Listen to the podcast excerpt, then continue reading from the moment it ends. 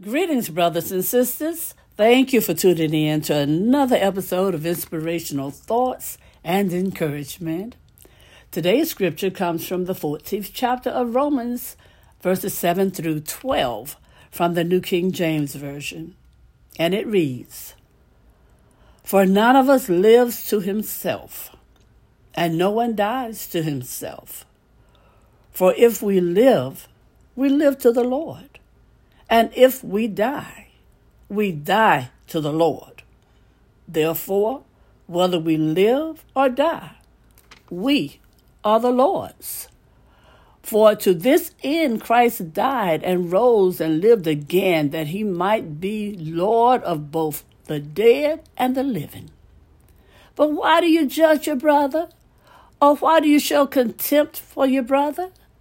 For we shall all stand before judgment, the judgment seat of Christ. For it is written, As I live, says the Lord, every knee shall bow to me, and every tongue shall confess to God. So then, each of us shall give an account of himself to God.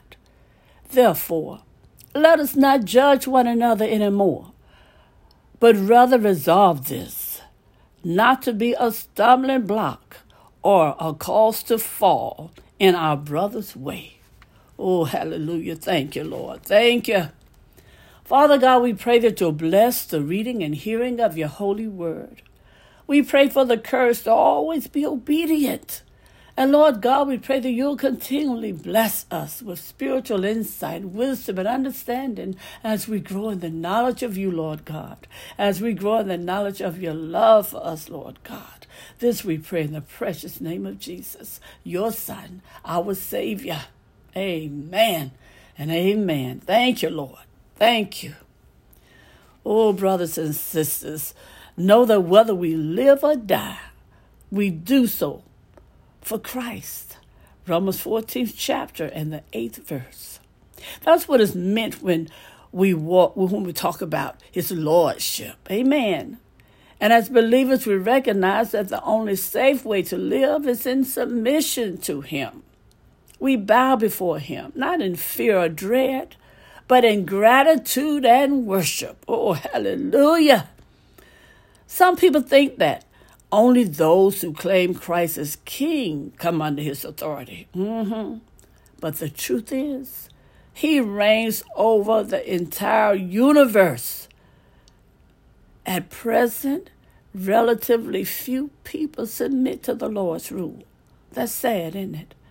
The rest refuse to acknowledge his sovereignty or surrender to his will. That's sad also. They want to control their own destinies, never realizing that the next breath comes from Him. Think about it. Think about it, brothers and sisters.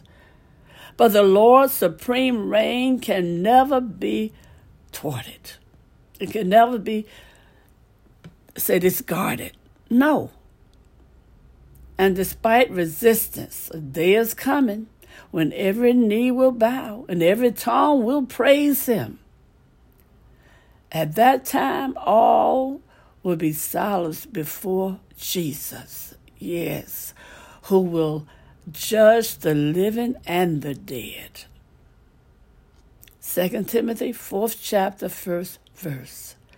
At that time, all dissent will be silenced before Jesus, who will judge the living and the dead.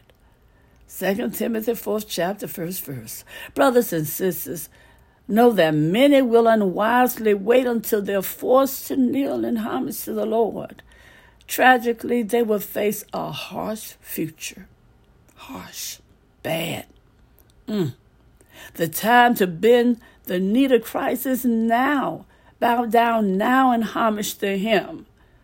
While we can do it on our own, while we have our own choice, while we desire to do so from our heart Oh, what a blessing. Mm. What blessings are in store for those who choose to follow Jesus, brothers and sisters. He's kind.